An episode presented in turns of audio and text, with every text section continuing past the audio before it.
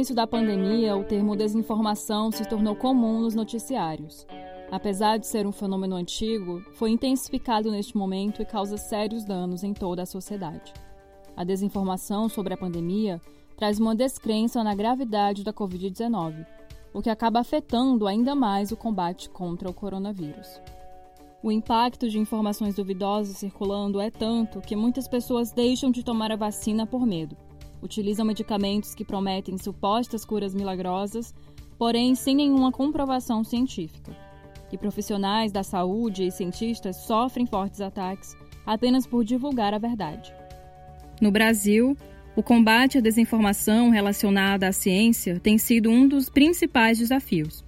A jornalista e pesquisadora na área de divulgação científica e comunicação da Unicamp, Natália Flores, explica o motivo pelo qual as notícias falsas se disseminam mais rápido que as informações com base na ciência se deve ao próprio fato dessas notícias apelarem para uma linguagem diferente, utilizarem uma linguagem mais emocional, apelarem para esse seduzirem o, o leitor e fazendo acreditar em soluções fáceis que muitas vezes a ciência não tem. Também se deve ao fato dessas notícias terem um. Existe um sistema estruturado de disseminação dessas notícias. Existem pessoas por trás desses sistemas que lucram muito com essa disseminação, que fazem com que essa disseminação seja muito estratégica, assim. Então, quando a gente fala de notícias falsas, a gente não pode a gente tem sempre que lembrar que existe uma estrutura por trás dessa disseminação que torna a sua disseminação muito maior do que notícias com embasamento científico.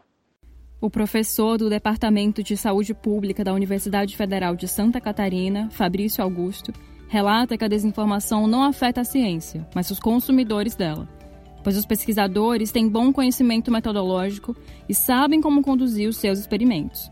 Ou seja, a população em geral é afetada com a circulação de informações falsas. Vou dar um exemplo, né? é, os medicamentos que foram usados no Brasil e que ainda estão sendo usados, infelizmente, com o suposto propósito de tratar a Covid-19, né? Não há nenhum medicamento conhecido até hoje que combata o vírus da Covid-19.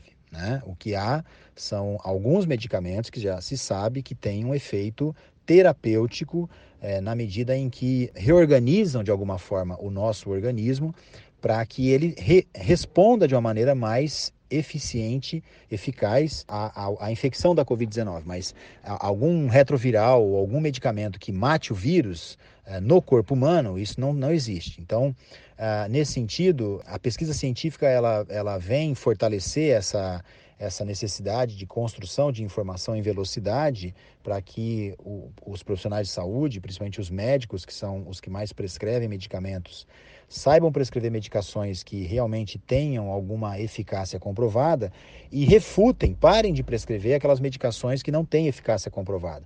O grande problema no Brasil é que, mais uma vez, né, existe um, uma, uma corrente, um conjunto de profissionais que acreditam uh, que o seu conhecimento de base ambulatorial ele supera o conhecimento científico. Isso é uma, um, um grande equívoco. Né?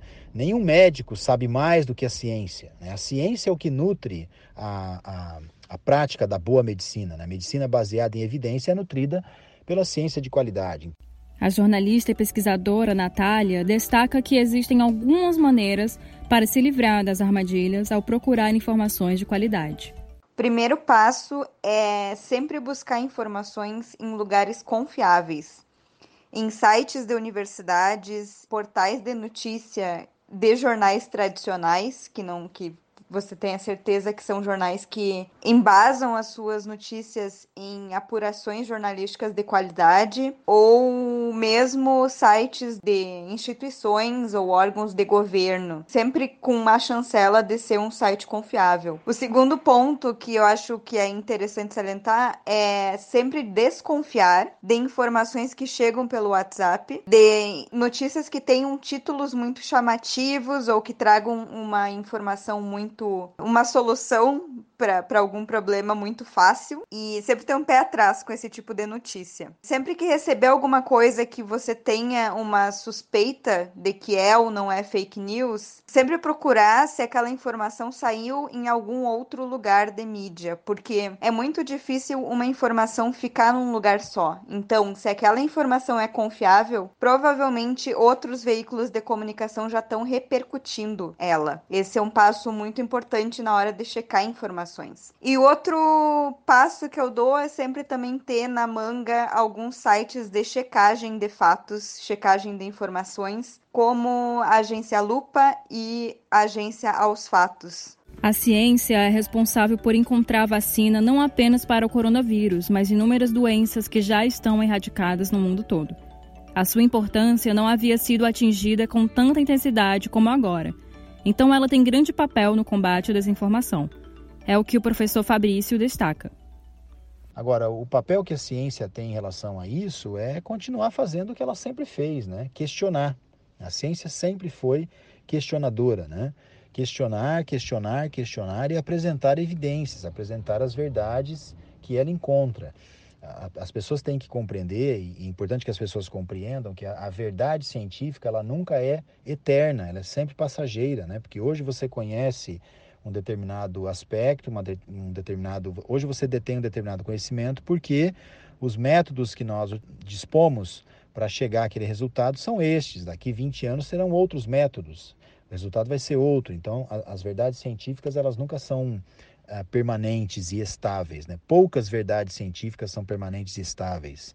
Uh, a grande parte delas é mutável. Né? É, por quê? Porque depende de, do quanto se avança o conhecimento, depende das novas formas é, de pesquisa, depende de novos métodos de pesquisa. Então, quando eles vão se tornando disponíveis, a gente vai conseguindo enxergar aspectos daquele determinado conhecimento que nós não tínhamos enxergado antes. Então, isso é muito benéfico para a sociedade. Né? A ciência contribuiu para a geração de conhecimento e para o desenvolvimento da humanidade. No momento atual, evidenciar notícias com base em pesquisas científicas é de suma importância para superar a crise que o país vem enfrentando.